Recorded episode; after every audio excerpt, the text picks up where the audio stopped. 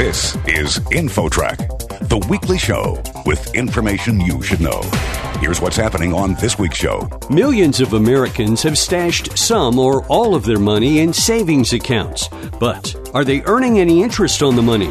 Why are rates so low right now? And when might they change? A low rate environment has been harmful to a lot of people, particularly savers and those approaching retirement or in retirement who depend on income from the cash in the bank. Then, researchers believe they found a scientific way to predict suicidal thoughts and behavior among adolescents. It's surprisingly accurate. We'll hear from an expert. We essentially took all of these different variables to find out what was the best model fit for predicting suicidal thought and behavior. Those two stories and more are ahead on this week's show. InfoTrack begins right after this.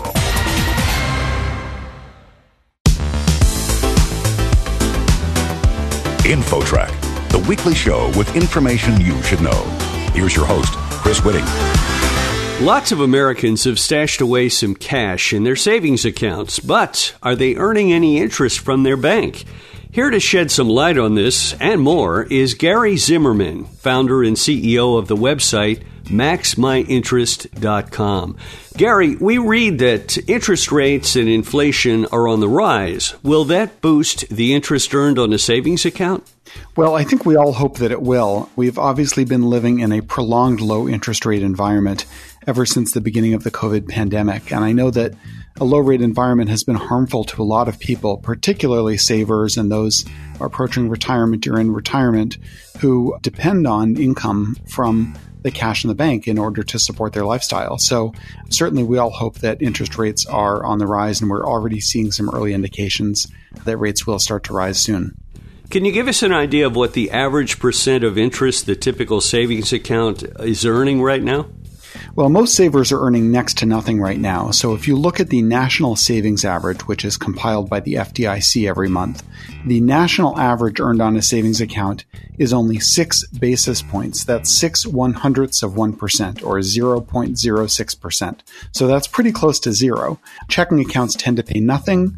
Even money market funds, which many investors often use for holding cash are only paying one or two basis points.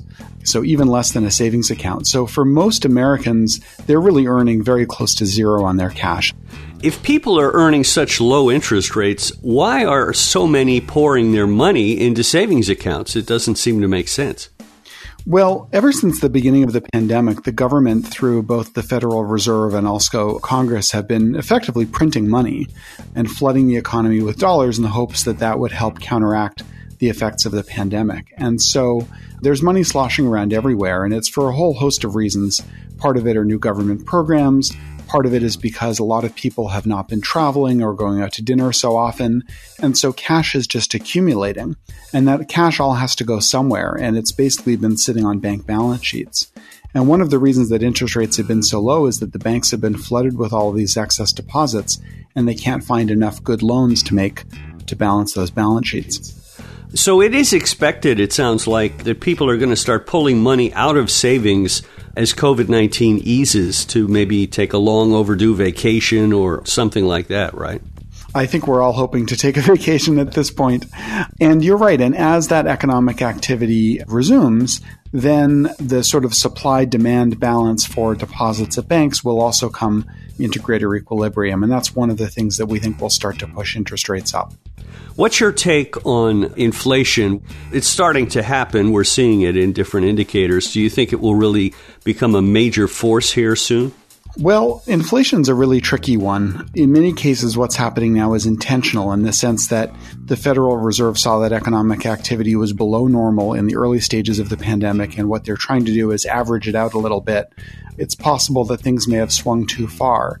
Many people would suggest that what we're seeing now in terms of inflation is actually not demand driven, but rather supply driven. And what I mean by that is that the reason the prices are going higher is that there's not enough supply. A lot of people aren't working. We've all heard about disruptions in shipping and general transport. Two things can push the price of goods up. One is increased demand, for a limited number of goods. The other is a reduction in supply. And I think what we're seeing now is more of a supply constraint, which I think is why The Federal Reserve believes that this may be transitory. The danger, though, is that a supply disruption in parallel with easy monetary policy that we have right now has the potential of leading to stagflation, which is what we experienced in the 1970s, where you had a combination of persistently high inflation and low growth at the same time. And that can be a very dangerous thing and, and difficult to get out of. We're talking with Gary Zimmerman, who is the founder and CEO of MaxMyInterest.com. And it's an interesting idea you've come up with where people can invest their money, I guess, with your organization, and you will put them wherever the most interest is. Is that pretty much how it works? Yeah, and you know the neat thing about it, Chris, is that we don't actually ever touch any money. So we're not a bank, we're not an investment advisor, we're not a fund. What Max My Interest does is it monitors interest rates. We look over a large number of banks and we monitor their interest rates every day. And whenever we see an opportunity for you to earn higher yield, we simply tell your banks to move your money from your account at you know one bank to your account at a different bank and we've created software that makes all of this really easy and seamless. So the idea is to really make it easy for someone to make sure that their money is always earning the highest yield possible while staying safe in their own FDIC insured bank accounts. So you would have to have online accounts with these different banks to make it work, it sounds like. Is that correct? Yeah, that's right. And that was one of the big problems we had to solve, which is how do we make it really easy to open new online savings accounts? I think many of your listeners are probably familiar with Amazon.com at this point. And Amazon had a really simple idea, which is that if you're buying something that's a commodity, like a textbook, which is where Amazon started, if you buy it from an online store, all else being equal, it can have a lower price than if you bought it at a brick and mortar store because you don't have to subsidize the cost of the store and the air conditioning and the security guards and everything. And the same is true with banking. If you think about an FDIC insured bank account, it is a commodity item. It's exactly the same whether you go to bank A or bank B or bank C. And so what we did is we created a piece of software that we call the Max Common Application.